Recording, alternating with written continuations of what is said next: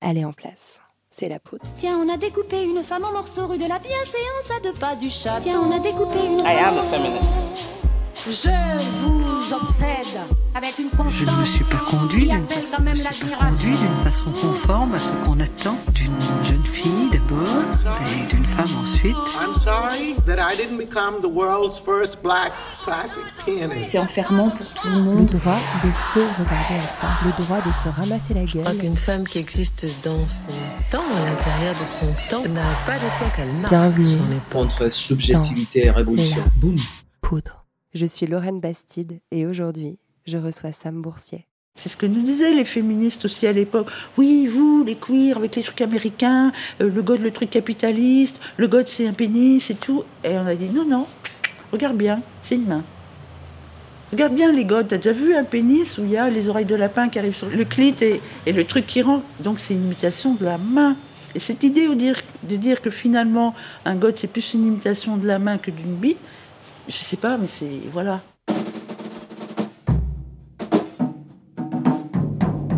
Cet épisode est riche, complexe, fourmillant, peut-être un peu déroutant pour quelqu'un qui n'est pas familier avec la recherche en études de genre et ses textes emblématiques. On y croise en vrac Butler, Foucault, Marx, Sixou, Wittig, Solanas, Deleuze, Preciado. On y entend des expressions un peu impressionnantes comme féminisme matérialiste, post-porn, études genre, agentivité, désidentification, anarcho-queer. Waouh J'espère que je viens pas de vous dissuader, ça serait dommage. La pensée de Sam Boursier est un fil qui s'enroule, se déroule, va et vient, qui boucle, qui boucle encore.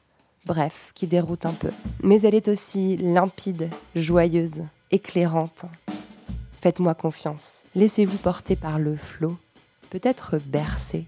L'écouter peut être une initiation et vous donner envie d'aller creuser un peu partout.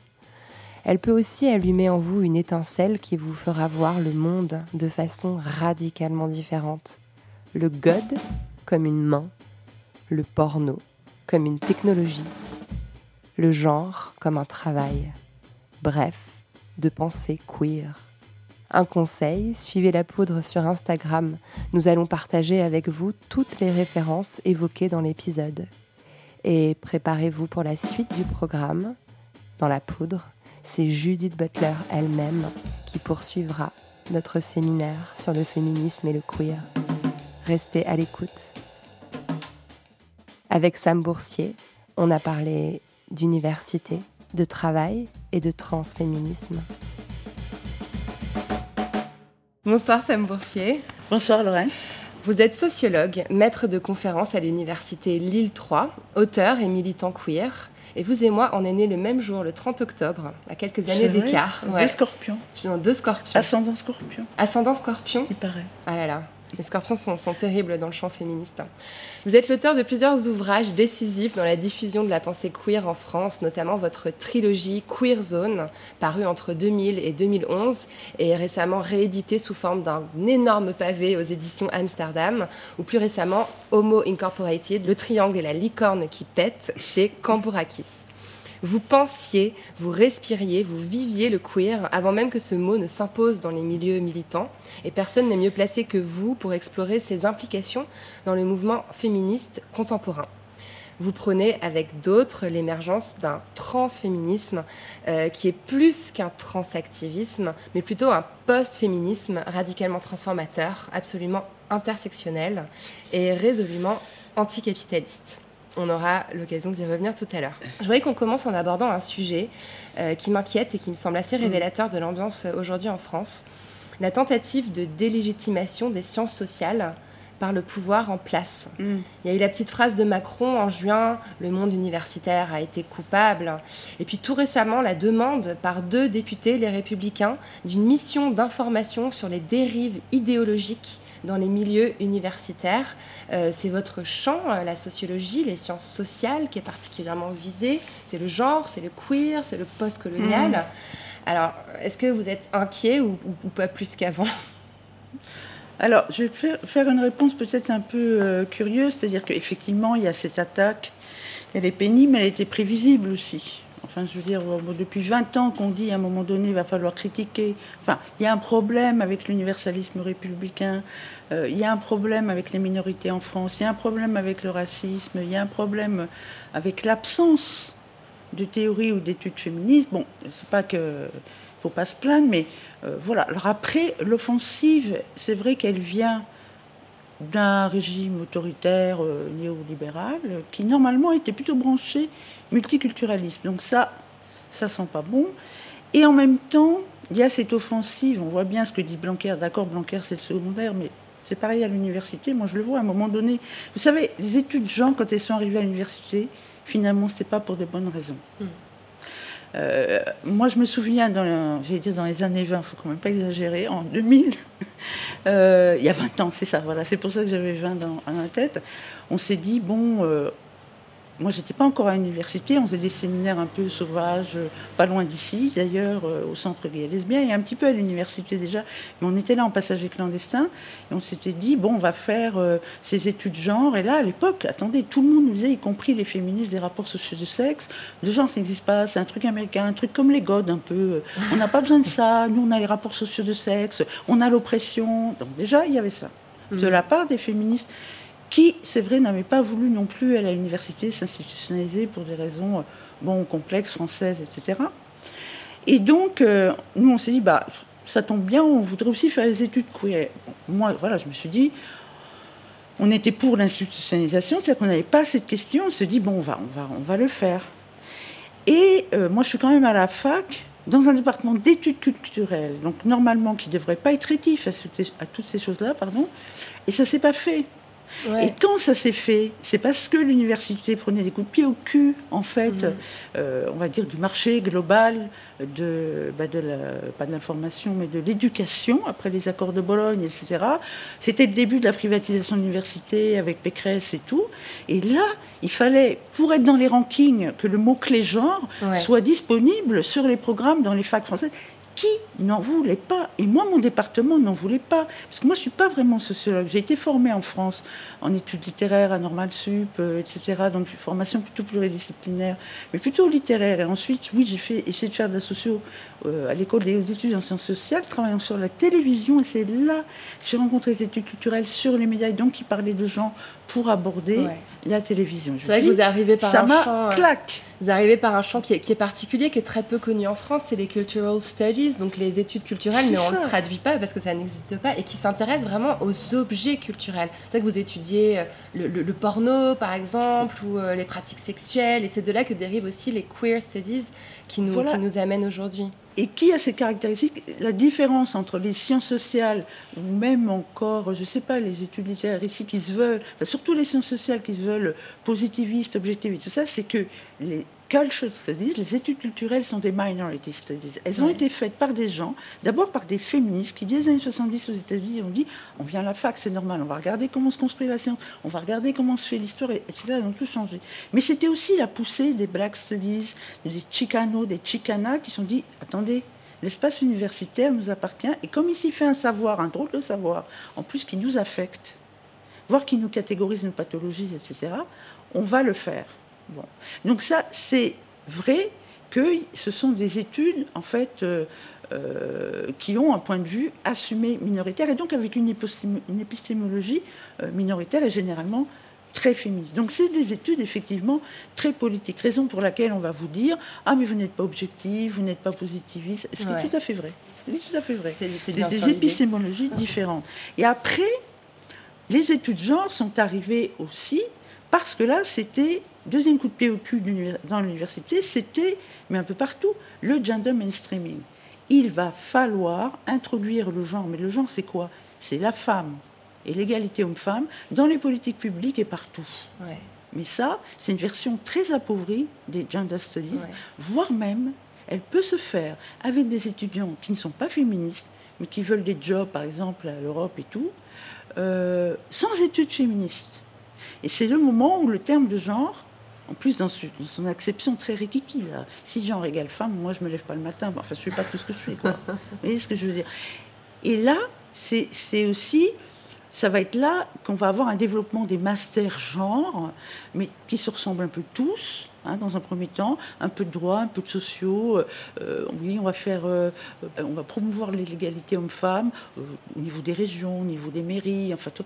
Et des gens qui ont envie de faire autre chose, évidemment, mais qui se retrouvent dans ces masters-là, qui n'ont rien à voir avec, on va dire, les études de genre dans tout ce qu'elles ont pu, ou même la manière dont le genre est un prisme qui va sur toutes les disciplines européennes telles qu'on les connaît, la sociologie, l'anthropologie, enfin j'en passe, et Ouais. des meilleurs. Donc ça, je crois que c'est important de le comprendre. Alors du coup, les queer studies, mais même les feminist studies, regardez bien les programmes dans les facs françaises, ou les black studies, ou les birth studies, on aurait pu imaginer dans les années 90 que ça s'appelle comme ça. Pas question. Ouais. Donc moi j'ai des étudiants qui en fait voudraient travailler dans ce domaine ou qui voudraient faire des queer studies ou de la théorie du genre, on y reviendra peut-être, et qui peuvent pas, et qui souffrent à peu près dans toutes les formations. Alors, je voudrais quand même qu'on fasse un petit détour historique parce qu'en fait, c'est important de constater que le mot genre, euh, il y, a, il y a 25 ans, enfin, au moment où on commençait à traduire euh, Butler euh, en France, plus ou moins, on- il faisait peur, voilà, comme vous l'avez rappelé, puis qu'aujourd'hui, c'est devenu presque un mot clé, un mot vendeur. Mais le mot queer, il est là depuis tout ce temps aussi. Et, euh, et- et c'est et c'est vous, avec d'autres, qui avez, qui avez contribué à l'amener en France.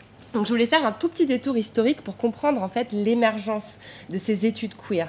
Euh, on peut dater leur apparition euh, en 85-86 avec le premier programme d'études gays et lesbiennes à, à New York University. Il y a un groupe de recherche euh, un petit peu jumeau qui se réunit au même moment à la Sorbonne.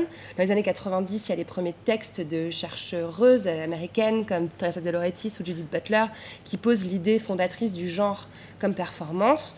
Vous les lisez, vous les traduisez, vous les diffusez. Et en 96, vous fondez avec d'autres, notamment Paul Preciado, que j'ai reçu ici, le collectif Zo, qui revendique pour la première fois l'étiquette queer. Ce Ouais. collectif, il mélange des doctorants, te, et des militants, te. Et pourtant, 20 ans plus tard, contrairement au mot au genre, ce mot queer, il n'a toujours pas réussi à se frayer un chemin en fait jusqu'à l'université. C'est parce que c'est un projet qui est beaucoup plus subversif en réalité. Je ne sais pas s'il est. On a souvent associé queer et subversif, et moi, j'ai même pas besoin de ça pour avancer, si vous voulez, sur la question de la, théorie queer. Moi, j'ai trouvé, par hasard, j'étais à Camden, à Londres, dans une librairie euh, euh, anarchiste et féministe euh, qui s'appelait Compendium à l'époque, et je suis tombée par hasard sur Gender Trouble, et puis le bouquin d'Alpérine aussi sur euh, Saint-Foucault. Et euh, moi, j'a- j'avais biberonné la théorie post-structurale ici en France, Foucault, Lacan, Derrida, Deleuze. C'est pas que j'y comprenais rien, mais honnêtement, ça me parlait pas. Et donc, j'étais pas féministe. hein. J'ai mis mais, des années à être féministe. Et je, trouve ce bouquin, et comme j'étais nourrie de tout ça, ce que Butler en faisait, je me suis dit, ah non, ah non, c'est trop. Là, j'ai vraiment tout de suite, j'ai plongé, quoi. Je me suis dit, ah, mais ça, c'est pour moi. Et le côté, on appelait ça art in face à l'époque, c'est-à-dire, parce que queer, c'est vrai que c'est une injure, et comme on la traduit pas, qu'elle est intraduisible, on se rend pas compte de la force que ça avait. Dans les années 80, c'était beaucoup dans le retournement de stigmate, la force euh, de l'autonomination. C'est toujours vrai, mais et queer, nous ici, on l'a traduit. Je me souviens d'ailleurs avec, euh, avec Paul Preciado, euh, on a dit on va traduire ça. Soit on ne traduit pas, soit on traduit, et quand on l'a traduit, on a dit ça veut dire théorie trou du cul. Et là, les gens disent bon, écoutez, vous exagérez. Ça Mais en fait, marcher. ça n'a pas marché, mais c'était quand même, c'était ça. Et c'était quand même des politiques, comment dire, peut-être gays et lesbiennes, des politiques des identités, mais qui commençaient à réagir à un certain figement des politiques, on va dire, euh, gays et lesbiennes, et qui commençaient à être assez assimilationnistes ou avec une identité figée. Mais en même temps, dans le contexte français, on nous voulait la politique des identités à l'américaine, comme on nous a dit, parce qu'on a dit oui, dans le contexte universaliste, on a besoin de ça, de pouvoir dire quelque part, oui, je suis Gwyn et je t'emmerde, parce que honnêtement, c'est ça que ça voulait dire. Et je pense, je peux faire des choses, j'ai le droit d'être partout, d'être dans l'espace et d'être visible. Maintenant, je serai plus circonspect sur les politiques de la visibilité, parce qu'elles sont prises en charge bon, par- des acteurs qui ne le faisaient pas à l'époque, à savoir, je sais pas, les mairies, euh, l'État, euh, euh, les présidents, les pays, etc. Donc, et puis, et puis, il y avait aussi, c'est vrai, cette force dans le développement des paradigmes de genre. Parce que les études de genre, si on dit, moi des fois je suis un peu fatiguée, on dit, euh, je sais pas, bientôt ce sera genre et chaise, genre et palmier, euh, genre et espace, genre, genre et- comme la sociologie, la sociologie de la violence. Non, un moment, ce qui est intéressant, c'est quand même d'avoir des paradigmes.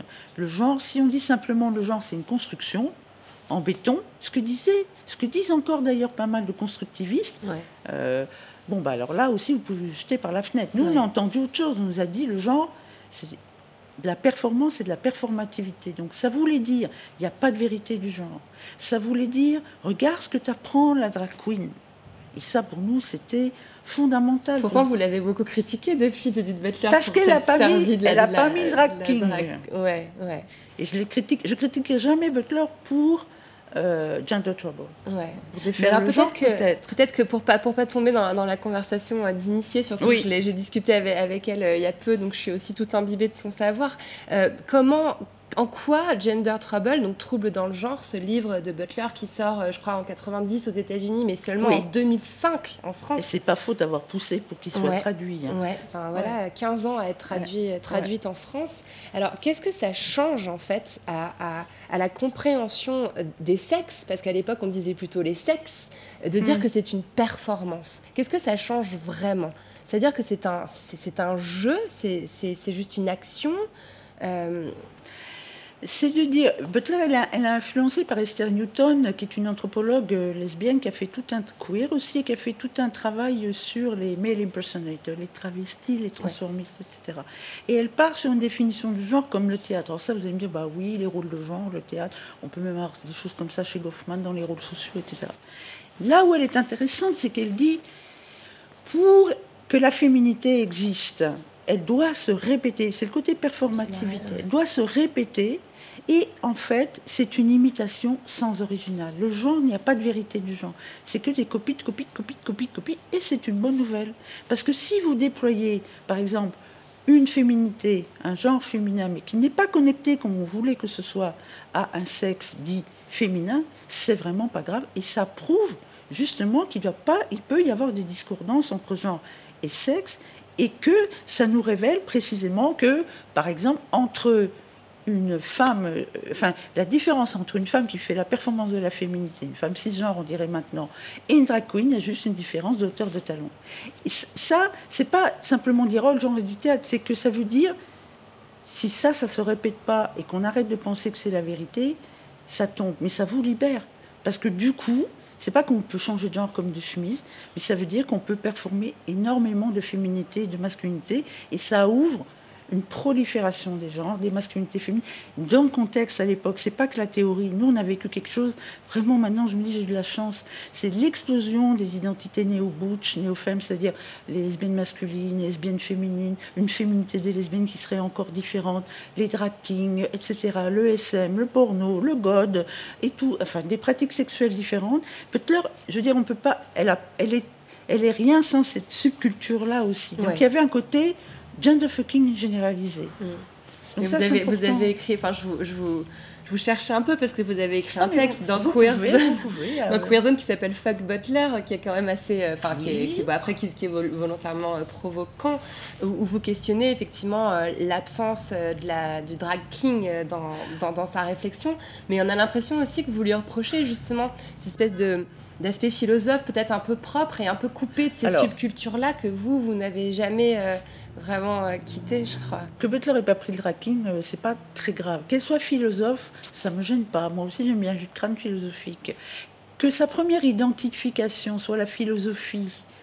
Je crois qu'on ne faudrait plus s'identifier comme philosophe, ou même Derrida, il, il faisait la philosophie ailleurs, ou, euh, et que ce soit la philosophie européenne continentale, je pense que c'est son vrai rêve, si vous voulez. Parce que quand même, quand quelqu'un lui a dit, et c'est dans un article de Radical Philosophy, et Judith, dans un dîner après un colloque, tu sais, c'est toi la théorie queer, elle a dit, c'est quoi ce truc?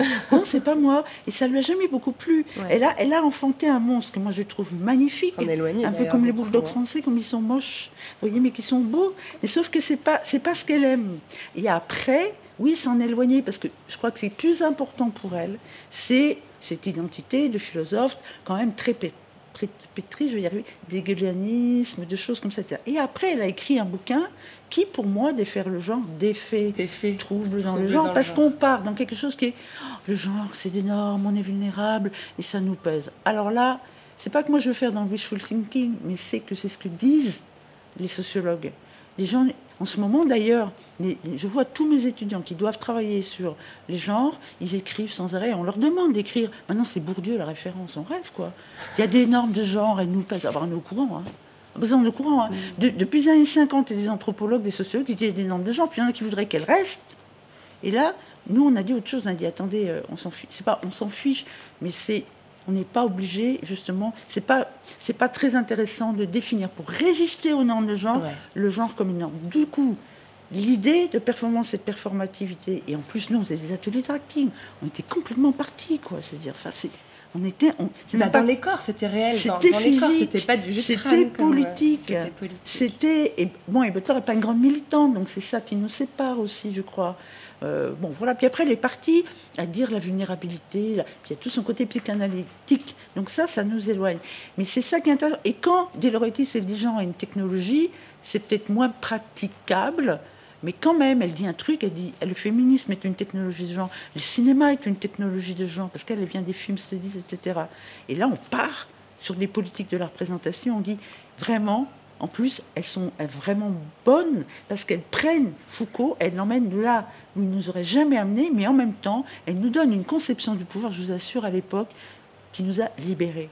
Parce que si vous passez votre temps, comme le faisaient les féministes euh, radicales, matérialistes, oui, vous, vous le drag vous, vous, grimez, vous mettez du charbon comme les enfants pour faire la moustache, vous vous amusez, vous n'êtes pas dans le hardware, vous n'êtes pas dans l'oppression. C'est pas qu'on fuit l'oppression, c'est qu'on s'est dit, et ça c'est très foucaldien, ça vaut ce que ça vaut.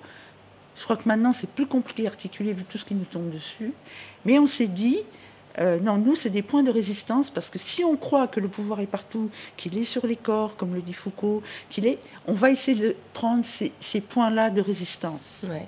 En fait, ce que crée le, le- le queer euh, par rapport euh, même à, la- enfin, à, la, à la notion de sexe, à la notion de genre, c'est cette idée d'agentivité, en fait. Je crois qu'il vous est cher. Et que Butler nous a apporté, parce qu'elle, Ouais. elle parlait de capacité. Alors bon, il y a traduction, agentivité, puissance d'ajour, agency, capacité d'agir, mais elle nous l'a apporté ça. Mm. Je trouve que dans Janet Trouble, il y a ça. Après, je trouve qu'il n'y a pas parce qu'elle part dans la vulnérabilité et tout ça. Et pour moi, la définition de se dire on est vulnérable, les corps vulnérables, les corps à peine vivables, etc., c'est une mauvaise interprétation de la biopolitique et c'est des critères même qui viennent du PNUD, qui viennent donc de toutes les institutions, on va dire, euh, supranationales, qui sont en train là, de nous mettre le grappin dessus de manière biopolitique. Ouais. Alors, c'était peut-être déjà le cas à l'époque. Nous, on l'a pas senti comme ça. Et là, on a eu une espèce de, de bulle. que- Les gens dits subversifs, moi, c'est pas pour. euh, parce qu'on nous attaque des fois. Enfin, moi, c'est pas moi le queer, hein, par ailleurs. Enfin, je veux dire, ils sont le queer, ils veulent juste s'amuser, ils sont subversifs. Non, non, c'est, juste qu'il y avait comme ça, une, justement, une, capacité de résistance. Et nous, on s'est protégé à l'époque, justement, des scénarios marxistes en disant non, nous, on veut pas faire la révolution, les grands soirs, etc. On va faire de la micropolitique. Et on a, franchement, nous, on l'a vécu comme ça. Ça a marché sur nous.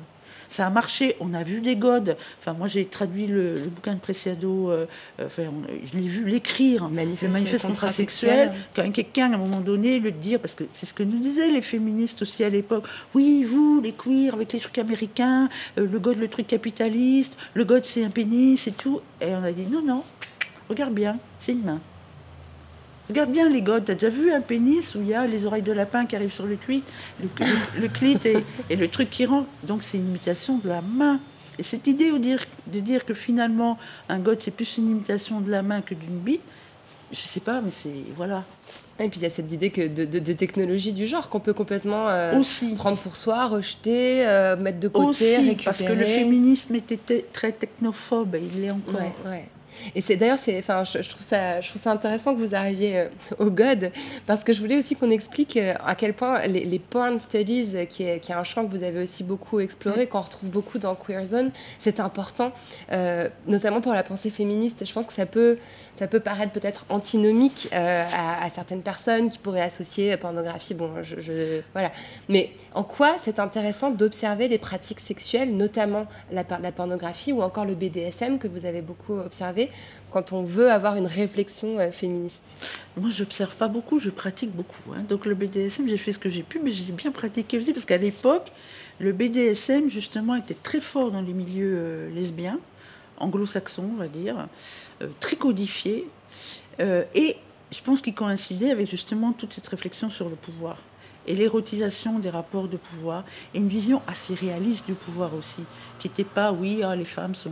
Enfin, bon, je caricature, mais quand même, en France, il y a eu le féminisme de la différence, un féminisme très essentialiste, l'idée que... Enfin, Antoine Fouque, c'est ça, la féminologie. euh, C'est celui qui est resté en France. les- Un Wittig est parti aux États-Unis. et qui est encore là, qui est Fouque, encore hein. là, qui est encore là. Moi, je sais qu'il y a des étudiants, ils me racontent qu'on leur dit à Paris 8 que euh, euh, le queer, c'est euh, le film de la différence, c'est euh, Deleuze et Lacan qui étaient queer avant nous. Faut se calmer quand même.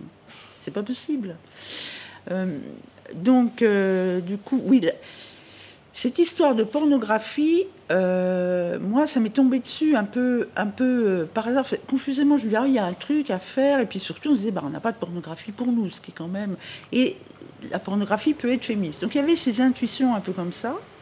Et puis vraiment, mais je ne sais pas pourquoi, c'est envoyé en baise-moi dépendre, qui est quand même un film straight. Puis en plus, à l'époque, elle était très straight. Alors, enfin, bon, même si la fin, on peut penser qu'il y a un truc lesbien. Enfin, qu'importe.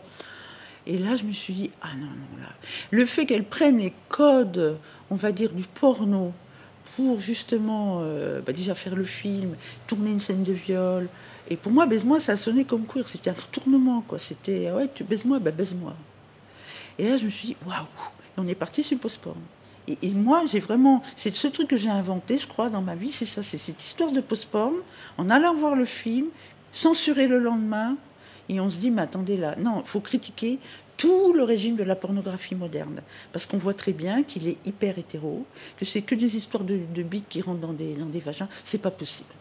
Donc, par contre, ça veut dire qu'on peut développer une autre pornographie. À l'époque, on utilisait beaucoup euh, les préfixes euh, post. Euh, ce qui, à mon avis, n'est pas une bonne chose pour le post-féminisme, par exemple. Parce que c'est- mais en tout cas, ça a marché pour le post-porn. Enfin, moi, j'ai fait ça de manière assez cérébrale.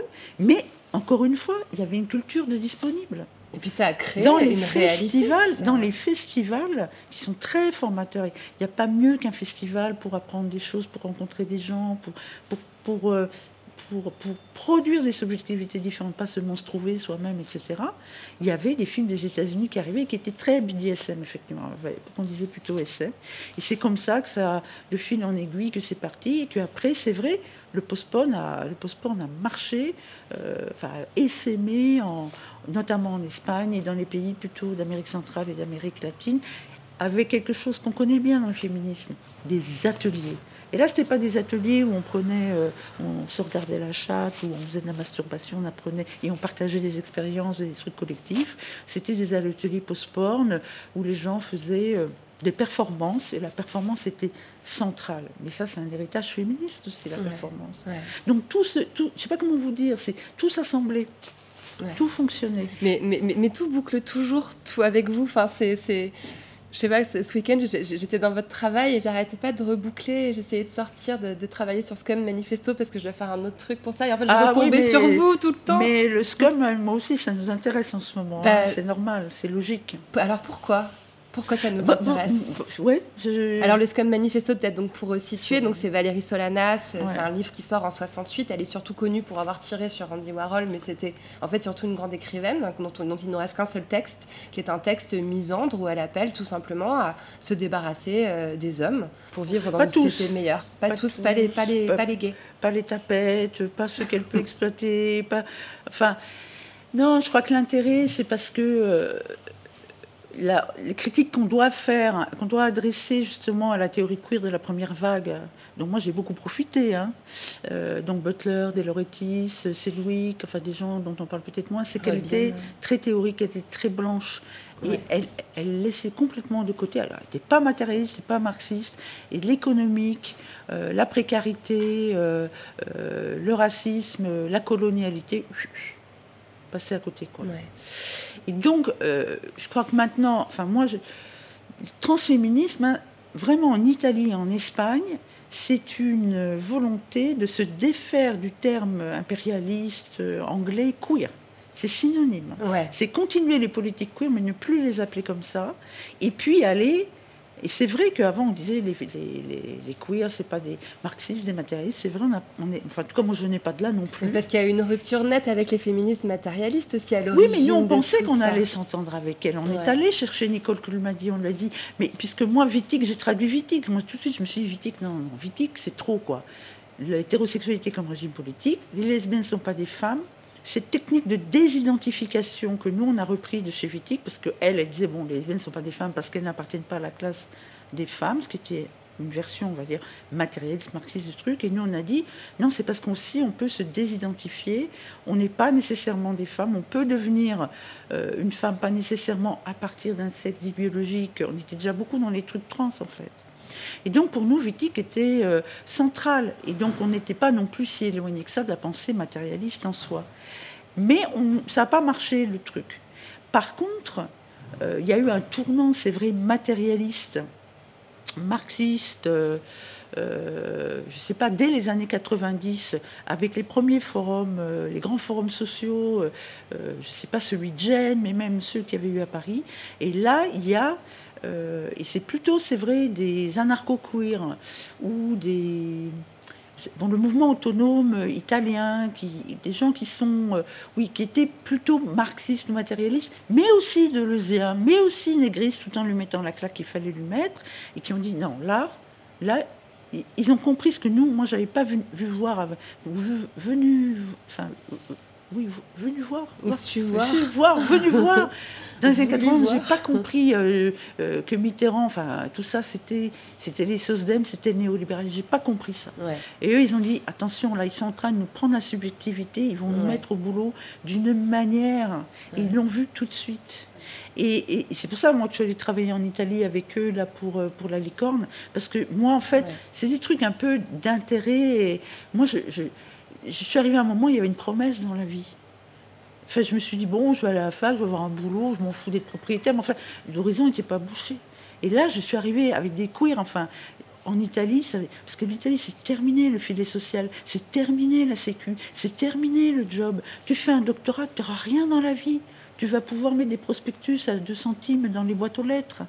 J'ai eu aussi des relations avec des gens comme ça, qui n'avaient pas de job et tout, qui se sont dit, bon, bah on, part de nos besoins, on va travailler sur le travail, sur le capitalisme cognitif, sur ces nouvelles formes de travail, sur la promesse.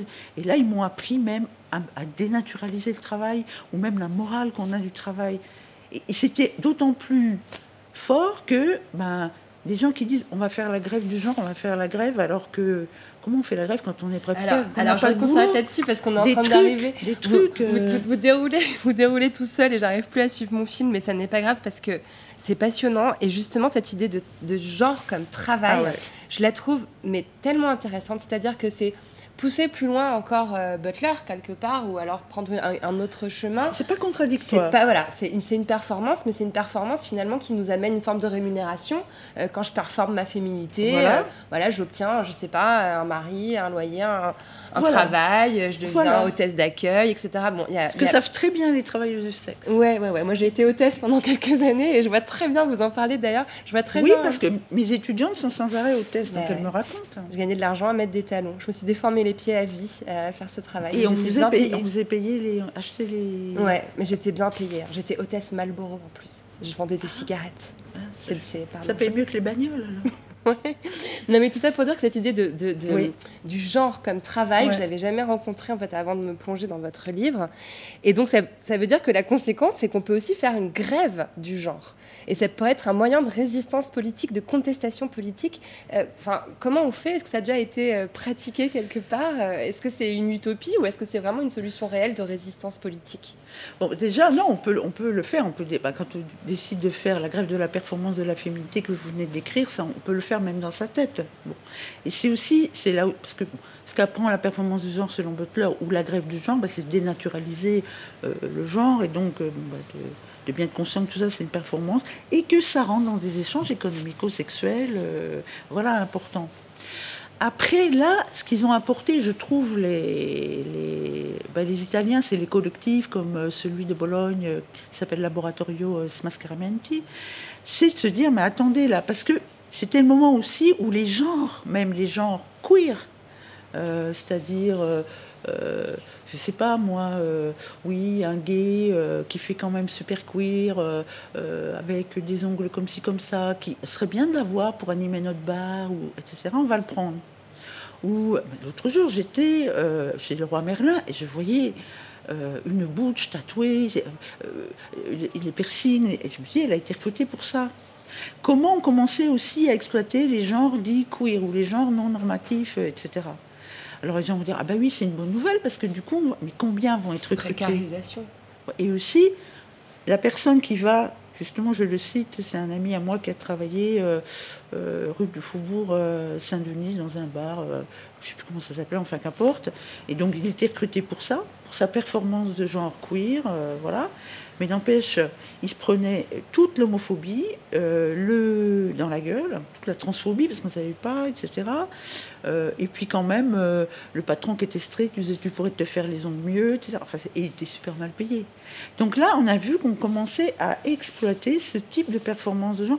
Donc c'est ça la mise au travail, et en plus, avec des boulots de merde. Puisque là, les gens gagnent rien, quoi, plus rien. Et qu'on leur dit, bah, tu es déjà bien content d'avoir un job. Donc c'est venu d'une réflexion de personnes qui, en plus, étaient des étudiants ou des gens même qui, avaient un doctorat, ou, etc. Et en plus, à qui on disait, bon, bah, maintenant, il va falloir euh, travailler pour trouver un travail. Donc tu vas devoir euh, travailler ton réseau. Euh, tu vas. Ils ont fait une liste de tout ce qu'on leur demandait pour ne pas trouver de boulot. Donc ils se sont dit, bon, on va se faire on va inventer des techniques au moins pour, par exemple, je réponds plus au téléphone. Des trucs bêtes, j'arrête, je fais la grève du sourire, je fais. Et les gens disent, c'est rien, tout ça, c'est pas. Et en fait, si.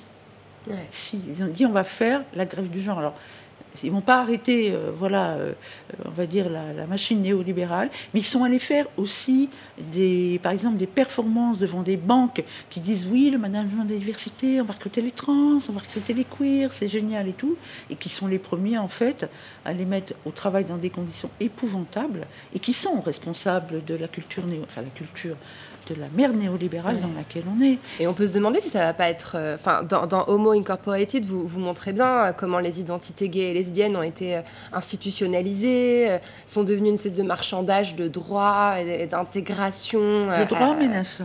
Voilà, le droit mène à ça. Mais le- Mais, mais je me demande si l'étape suivante, justement, ne va pas concerner les personnes trans. Là, j'ai vu qu'en Argentine, il y a un quota de 1% qui a été fixé dans les administrations.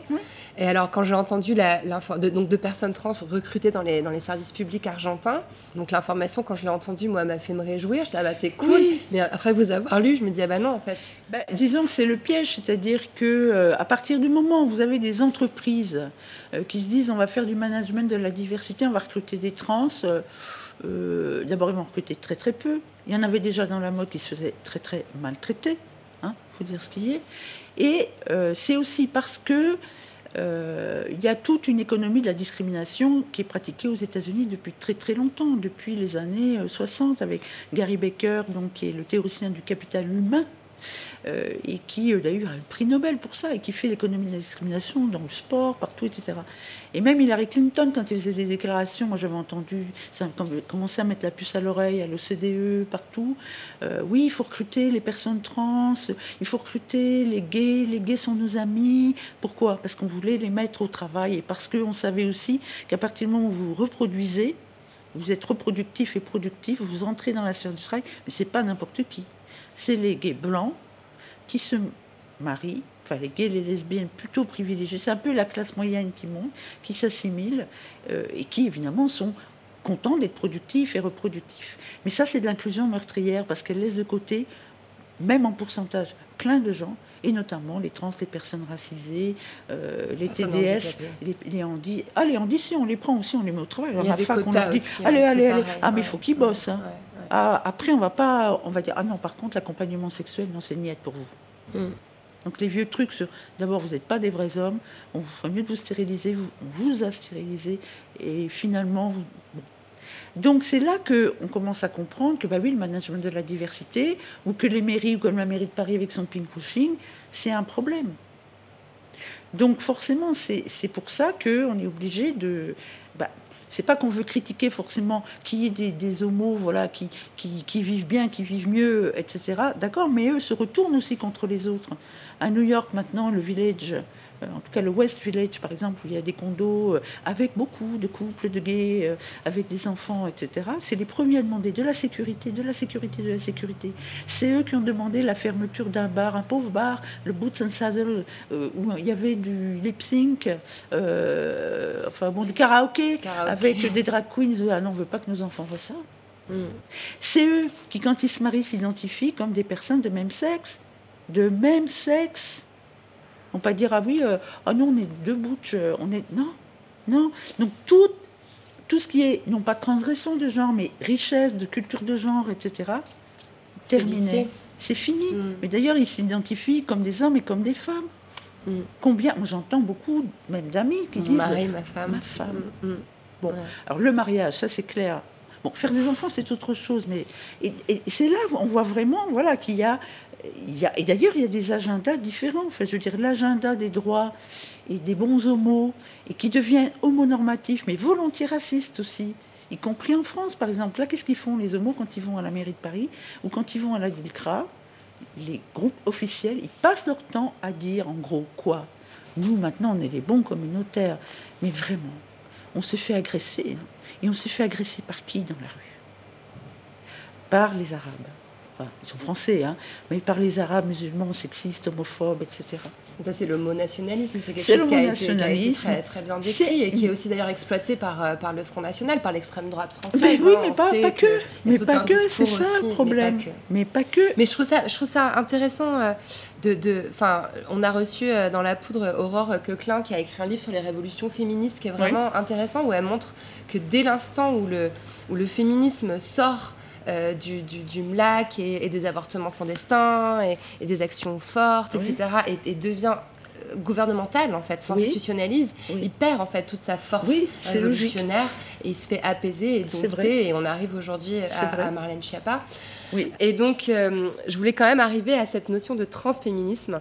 Oui. Euh, donc, vous nous l'avez bien expliqué. Donc, c'est en fait juste une transposition euh, du mouvement queer en Europe, ce que j'avais pas forcément compris, une espèce de traduction. Pas du que, ça queer. c'est un des aspects. Après, c'est aussi comment il y a des personnes trans qui développent un certain type de féminisme, comment elles impactent le féminisme. Il y Ouais. a plein, plein, plein de choses. Mais c'est pas si. Mais ce que je trouve intéressant, en fait, c'est que c'est que dans cette idée de transféminisme, en, vous écoutant parler, on voit bien qu'on arrive à recouper les discriminations euh, de genre, euh, de, sexualité, euh, les discriminations raciales, les discriminations économiques, les discriminations validistes, et que finalement vous arrivez réussi à traverser tous les champs de la société, y compris même la, la migration.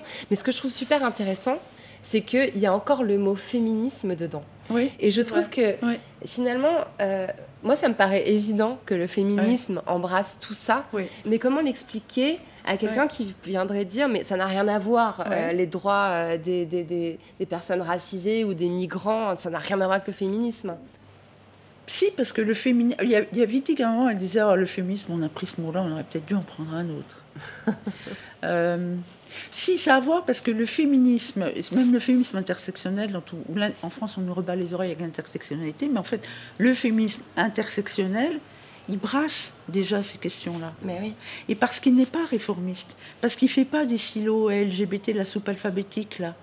Dans la soupe alphabétique LGBT, qu'est-ce qui manque? Il n'y a rien pour couleur. Il n'y a rien, il n'y a pas de R pour racisme. Il n'y a pas de P ou de T, S pour, euh, pour pute. sexe. Voilà. Il y a, y a pas, mais le féminisme, enfin, les féminismes radicaux, qui sont des féminismes qui veulent transformer la société, pas la réformer. Et ça, c'est un- une vraie opposition dans toutes les politiques. hein. Enfin, je veux dire, il y a des réformistes qui vont dans les politiques de la respectabilité, dans l'assimilation.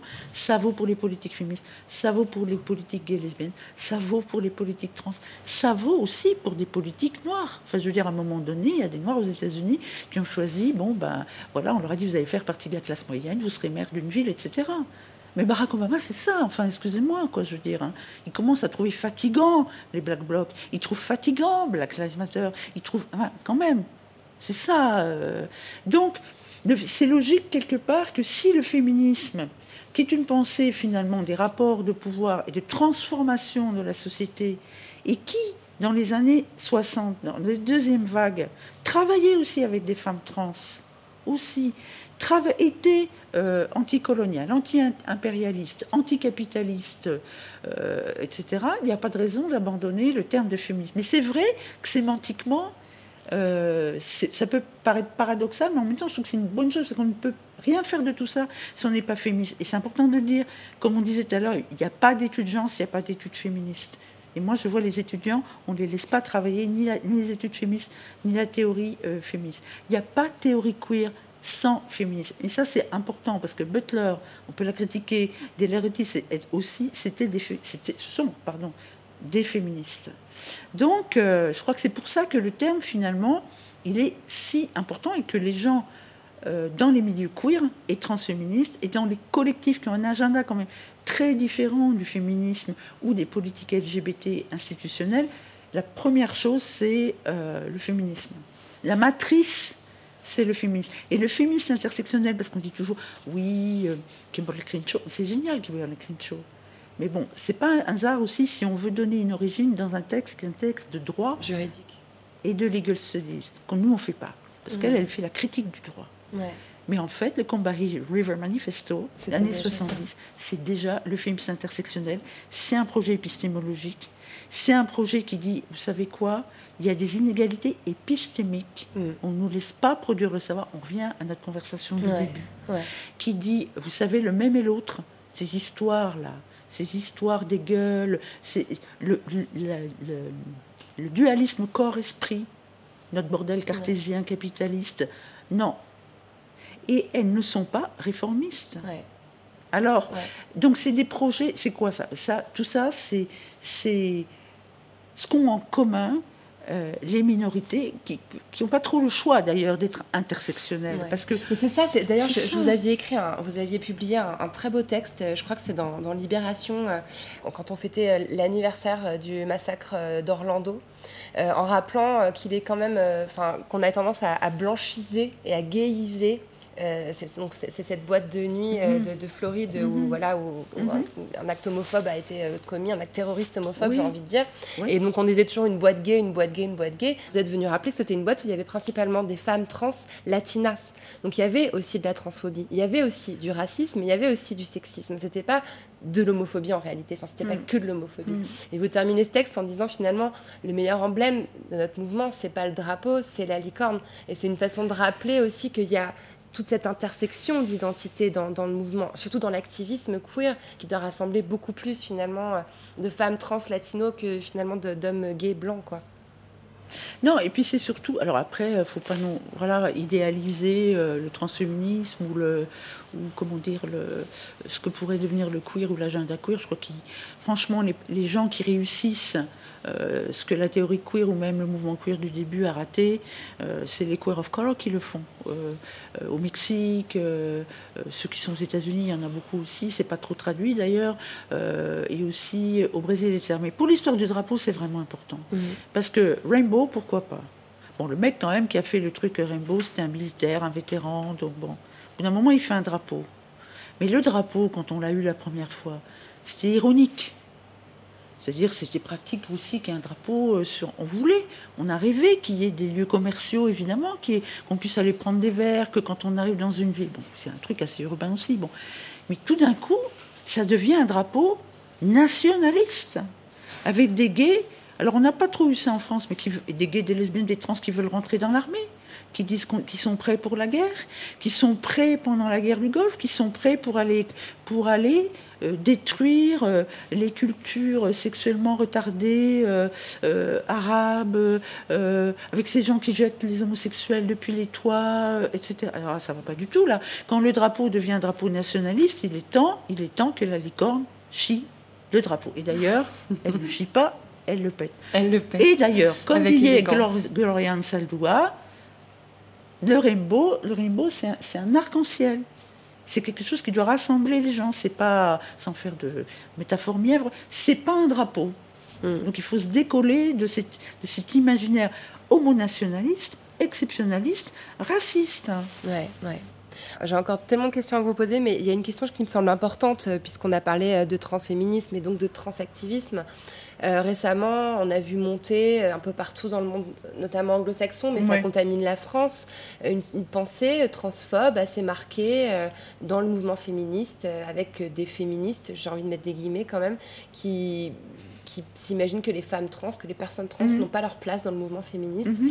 Euh, J'ai interviewé Karine Espinera Oui. euh, récemment à ce sujet, euh, qui estimait que c'était en fait la l'espèce de, de politisation euh, progressive des, des personnes trans, notamment des femmes trans qui avaient dû surmonter notamment la psychiatrisation et pas mal d'obstacles pour arriver à, cette- à ce niveau de, de- de conscientisation politique qui engendrait ce, ce réflexe de rejet. Est-ce que vous partagez cette analyse? Est-ce que vous en avez une autre? Bon, alors c'est sûr qu'il il y a un phénomène de backlash, quoi. C'est-à-dire Ouais. que voilà, les politiques trans euh, bon, euh, payent euh, justement quand même un peu leur succès, on va dire, ou leur, leur, leur présence. Moi, je- si vous voulez, je crois qu'il faut remettre ça un petit peu euh, en perspective. D'abord, ce qui est intéressant, c'est que les TERF, qui sont quand même nettement moins structurés en France, c'est une femme euh, féministe cis, genre, qui a inventé ce terme de TERF pour dire une chose très juste c'est que les féministes radicales, donc les rat femmes, donc le R, T, E, R, F, elle a mis devant trans exclusionary pour dire attendez, il y a quand même, y compris dans les féministes radicales, des féministes radicales qui ne sont pas transphobes. J'aime pas trop cette rhétorique de la phobie, etc. Je trouve qu'elle ne fait, elle ne fait pas trop avancer, mais voilà. Donc ça, c'est très intéressant parce que les TERF, bon, outre la violence, euh, etc., etc., et notamment déjà comme Charity Freeze, par exemple, c'est quand même des gens qui déjà nous échiaient, nous les queers, en disant qu'on était des hommes, euh, qu'on se prenait que les butch étaient des hommes, euh, qui étaient contre un peu toutes ces histoires de genre ou de gender fucking, etc. Donc il y a une espèce de, de constance. Et les TERF, justement, leur problème, c'est qu'elles elles, trahissent même, on va dire, la pensée féministe radicale euh, si elles racontent qu'on doit définir euh, donc, euh, bah, le sujet politique femme par le sexe biologique. Bon, la plupart des, féministes radicales, d'abord, sont radicales, c'est-à-dire qu'elles veulent une transformation systémique du monde, une révolution, etc. Alors, c'est vrai que des fois, elles ont eu tendance notamment avec la première vague, euh, bon, avec des gens comme Dworkin, avec des gens comme, mais même ici, à dire voilà l'homme, l'homme c'est l'ennemi principal, enfin une vision trop homogène en fait de la masculinité, parce que la masculinité et les hommes c'est pas la même chose, et puis les hommes ne sont pas tous logés à la même enseigne au niveau de l'oppression, notamment quand ils sont racisés, etc. Mais là, elles se prennent les pieds dans le tapis, parce que en fait, les, féministes radicales, c'est pour ça que c'est intéressant, je trouve, de dissocier même TERF, les rat femmes, euh, elles, elles sont pour l'abolition des genres, alors peut-être pas avec le même scénario des queers et des transféministes qui, eux, font quoi? Ils, ils- ils débordent la différence sexuelle avec une prolifération de corps, de masculinité et de féminité différentes. Voilà. Donc c'est une manière, un scénario d'abolition, mais par la prolifération, on va dire. Donc si l'idée c'est d'abolir justement euh, cette différence sexuelle, cette fiction de la différence sexuelle, cette idée qu'il n'y a que deux sexes, que deux genres, il n'y a que les hommes et les femmes, elles sont complètement, Bah, elles sont complètement à côté. Donc, mais bon, ça c'est pas pour les détruire simplement théoriquement, mais c'est que politiquement, ça tient pas deux secondes. Et que même des gens comme Dworkin, qui étaient contre le porno, qui étaient contre plein de choses, etc., euh, qui étaient contre, elle a dit, mais les trans nous apprennent ça. Voilà.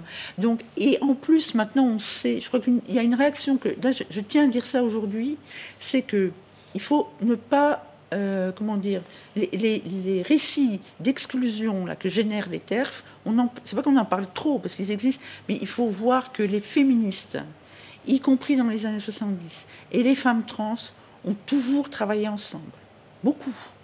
Il y en a des connus, Sandy Stone, il y en a même une dont j'oublie le nom, Elliot, je ne sais plus son prénom, qui travaillait au Daughter of Bilitis, qui était la première association de lesbiennes. Elle a appris le féminisme là, elle leur a apporté des choses. Et c'est vrai que les femmes trans ont apporté beaucoup de choses sur la question de la santé. Évidemment, par l'emprise des psychiatres, des médecins, etc.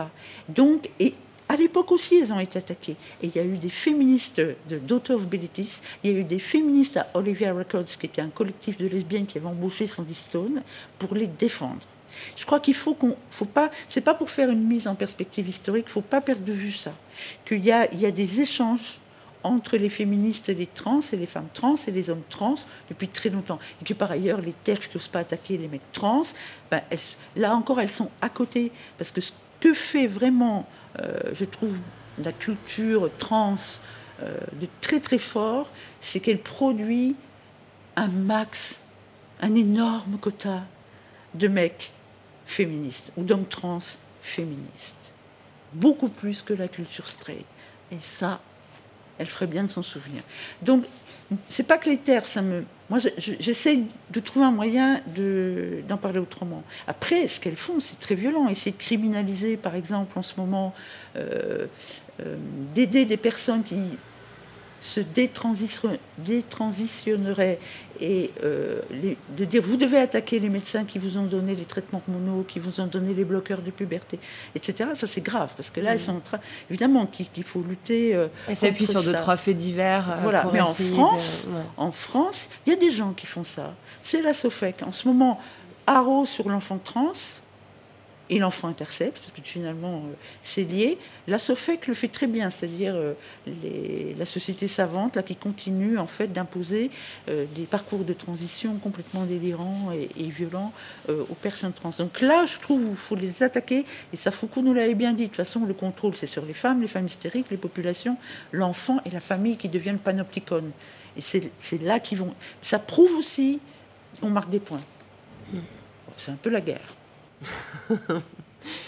Euh, encore un mot, euh, je voulais qu'on parle d'archives. J'avais Ah oui. envie qu'on en parle longuement et en fait, on n'a plus beaucoup de temps. Mais euh, voilà, vous militez depuis plusieurs années au sein du groupe des archives LGBTQIA, même si cette soupe alphabétique n'est Non, non, mais bon, le nom elle, des a, elle, a, elle, a, elle, a, elle Elle a son son, utilité. utilité. aussi. Vous vous battez pour la création d'un lieu, mais plus qu'un lieu d'ailleurs, où seraient Oui. regroupées toutes les archives des mouvements militants LGBT. Pour résumer, Oui. le débat il a été relancé suite à la sortie du film 120 battements par minute, parce que ça a permis de se questionner sur qui avait accès Oui. aux archives d'ACT UP. Il y a une, certaine forme de violence administrative qui a été constatée parce que quand on n'est pas historien, historienne, c'est plus compliqué d'aller consulter ces, ces- ces vieux documents. Et donc vous, vous dites qu'il faut chercher des, qu'il faut créer des archives vives ou vivantes. Oui. Qu'est-ce que ça veut dire et comment Oui. on fait ça? Alors, ça va vous plaire parce qu'en en fait, euh, on s'est rendu compte que euh, les créations d'archives, les premières qu'on a faites, en fait, bah, ça c'est c'est des podcasts. Donc, euh, c'est quand même intéressant Ah bah, de voir comment le podcast. Non, ce qui. Alors, pour aller vite sur cette histoire, mais on pourra en parler euh, pendant des heures, j'ai pas envie de revenir sur la, la violence archivale, tout ce qu'a Ouais. bien décrit euh, Derrida, la violence des archontes, mais on l'a subi très fort de la part de la mairie de Paris et de la part des archives nationales, quand même, ça fait trois ans que ça dure, qui nous prennent pour des oiseaux, et qui voulaient, euh, enfin qui voulaient pas qu'on fasse un centre d'archives autonome et communautaire, comme c'est le cas pour tous les centres d'archives LGBTQI dans le monde, mais aussi euh, la Maison des cultures euh, arméniennes, avec qui d'ailleurs on travaille, parce qu'on apprend des choses avec eux, etc. Alors, donc il y a ce, modèle de l'archive institutionnelle, etc., qui par ailleurs ne sépare tout, donc ce qui est arrivé à Act Up, eux ils prennent que les documents, les objets ça va au musée, les livres ça va dans les bibliothèques, enfin, de la dislocation en permanence. Et l'autre truc important, mais pour les archives féministes, pour les archives LGBTQI minoritaires, on revient sur la question de la minorité, c'est euh, l'archive orale. Mais c'est aussi de comprendre que vous, moi, demain, nous, on produit de l'archive. On en produit tout le temps. Moi, j'ai compris ça, que les gens font de l'archive comme ils font le sexe. Ils trouvent toujours un moment d'en faire. Ils en ont toujours à la maison, ils en ont toujours à la cave. Mais c'est vrai, c'est vrai. Et à un moment, on va leur dire Ah, vous savez, les attention, les archives, ça, ça vaut rien, ça, ça vaut. Et là, attention, les gants blancs, l'hydrométrie, on les prend chez nous, ça part aux archives nationales, c'est terminé. Non. Il y a une force archivale, on nous en dépossède. Donc, comment est-ce qu'on peut, en fait, ne pas la perdre? C'est ça l'idée. Et quand on voit les choses comme ça, ça devient très intéressant parce qu'on comprend aussi que on nous a mis dans une temporalité de l'archive. Bah déjà, l'archive, il vaut mieux que les gens soient morts. C'est un truc, les historiens, c'est des croque-morts, pas tous. Enfin, ils arrivent quand même après euh, que les gens soient morts, et puis c'est là que ça prend de la valeur, et que, etc.. Non, les archives, c'est là maintenant. On est dans la temporalité des archives. On doit nous éviter la dislocation temporelle dans laquelle ils veulent nous mettre. Donc on resynchronise. Et d'ailleurs, quand on fait de l'archive orale, les gens se disent, il y, y a un petit doute. Il y a eu le doute avec les podcasts. Oui, mais ça, c'est de la radio, c'est c'est- pas de l'archive, parce qu'il n'y avait pas ce Il n'y a vernis. pas de poussière. Il n'y a pas la poussière, il n'y a pas la, la dilatation temporelle, il n'y a pas le truc vieux, il n'y a pas le truc. Il y a même un soupçon que nous-mêmes, on les produit de manière performative et que donc on n'est pas objectif. Parce que archives, c'est pour les historiens qui vont écrire, etc. Ben non. Donc, je crois que vraiment, là, on, nous, enfin, on n'a pas de lieu. On va voir ce qui va se passer. Je ne veux pas revenir sur la mairie de Paris, mais là, au boulot, quoi. Mais on peut faire de l'archive. On est des foyers d'archives. Alors, il y a une incomplétude incroyable, évidemment, pour, euh, pour les personnes, euh, euh, pour les minoritaires, pour les femmes. Elles sont effacées, elles sont effacées aux archives nationales, parce que aux archives nationales, vous ne serez jamais indexés, vous ne serez jamais traités. Il y aura peut-être un historien qui va venir, etc. Non, vous êtes mort là-bas. C'est le trou noir. Mais l'incomplétude de l'archive, personne ne sait. Il n'y a, pas- a pas de vérité de l'archive. Donc demain, si, si, si vous, vous, vous interviewez euh, 15 personnes pour dire ça, c'est un foyer d'archives, et que vous leur apprenez à faire des archives, ou que demain on coproduit comme on le fait des archives avec les, les putes, ben on fait l'archive. Bah ouais. L'incomplétude, elle existe, mais elle nous appartient. Et après, et c'est le- la magie, c'est- c'est même pas la magie, c'est que ce qu'on fait avec les podcasts, on fait un truc que ne veulent pas faire les archives nationales.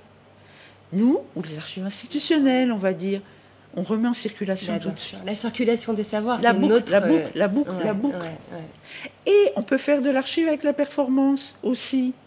Par exemple, il y a beaucoup de, de recueils d'archives où on va chercher, on, on fait de ce qu'on appelle l'histoire orale, on va voir les gens. On peut, demain, on peut apprendre, on va apprendre à, à toutes les personnes qui sont présentes ici, ça s'apprend à faire un entretien, de, on va dire, d'archives orales. Bon. Mais on peut aussi, par exemple, prendre ces archives. Et puis, il y a eu un projet qui s'est vu comme ça en Écosse, un projet LGBT, et dire bon, ben, on va les mettre sur scène. Et puis, ou dans le village où on a fait, par exemple, la collecte, on va faire un spectacle. Et après, les gens, non seulement le spectacle de performance d'archives circule, mais génère d'autres archives. Génère d'autres. Et là, c'est pas le- la mythologie de l'horizontalité, mais les gens en plus comprennent non seulement qu'ils ont des pratiques d'archives, qu'ils peuvent les produire, et surtout qu'il y a plein de pratiques d'archives. Act Up, à un moment donné, ils avaient besoin qu'il y ait des archives pour militer, notamment sur l'expertise médicale. Donc on ne les envoie pas. Ça, c'est des militants. Pour la lutte, ils ont besoin d'archives. Mais là, pour que des gens viennent, ils apprennent la lutte. À- à- à- c'est l'école des luttes, les archives, etc. etc., etc. Donc il y a une multitude d'usages des archives, multitude de publics, parce que bon, les historiens, ils trouvent toujours le chemin. Mais les historiens ne sont pas très honnêtes. Parce que souvent, ils font beaucoup, beaucoup de recueils de ce qu'ils appellent le terrain. Il n'y a pas que les historiens, les sociologues, les anthropologues.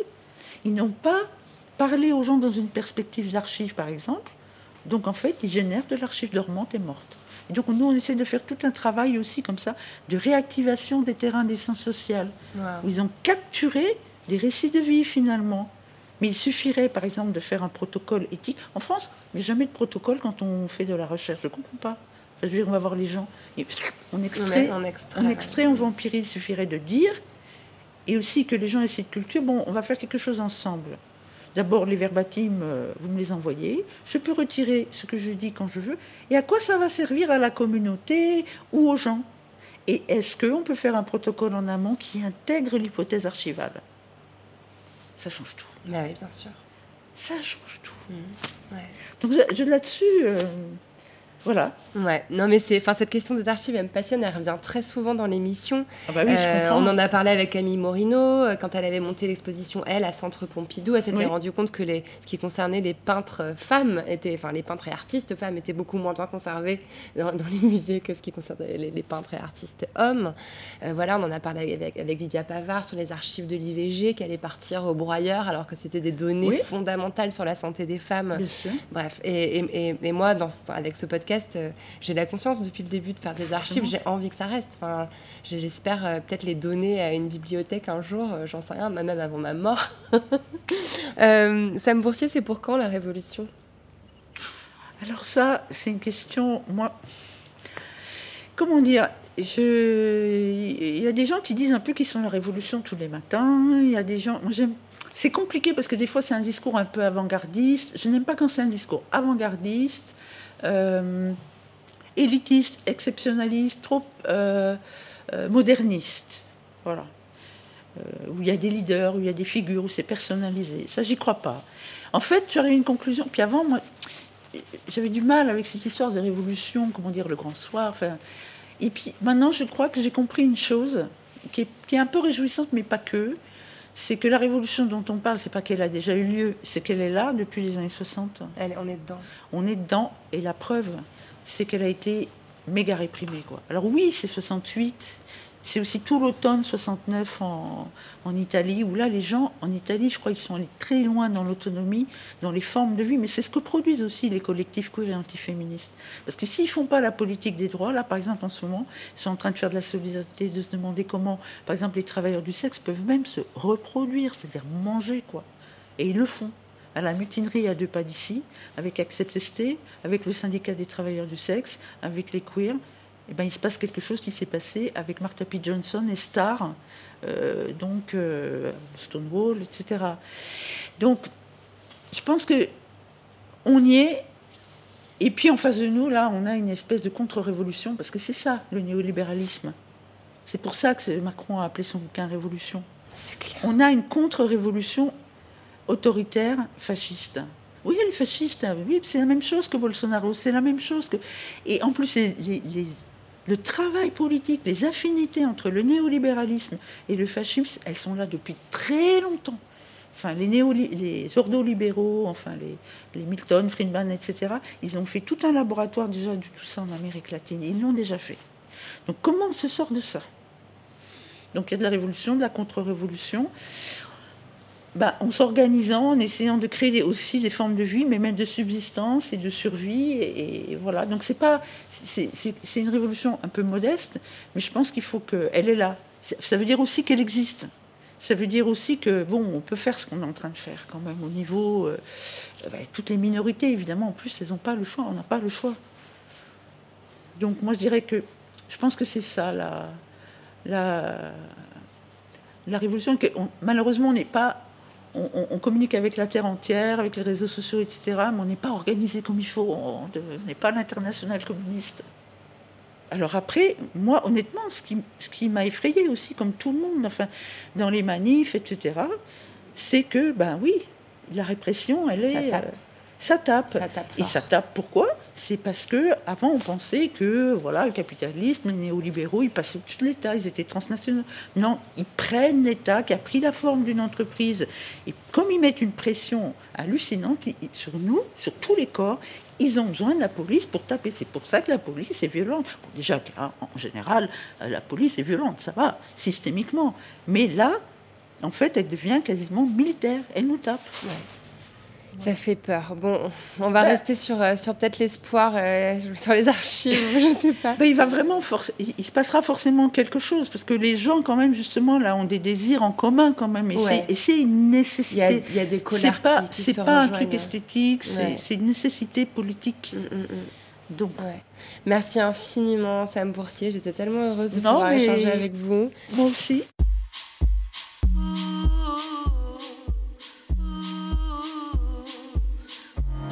Merci à Sam Boursier d'être venu faire parler la poudre avec moi. La poudre est un podcast produit par Nouvelles Écoutes.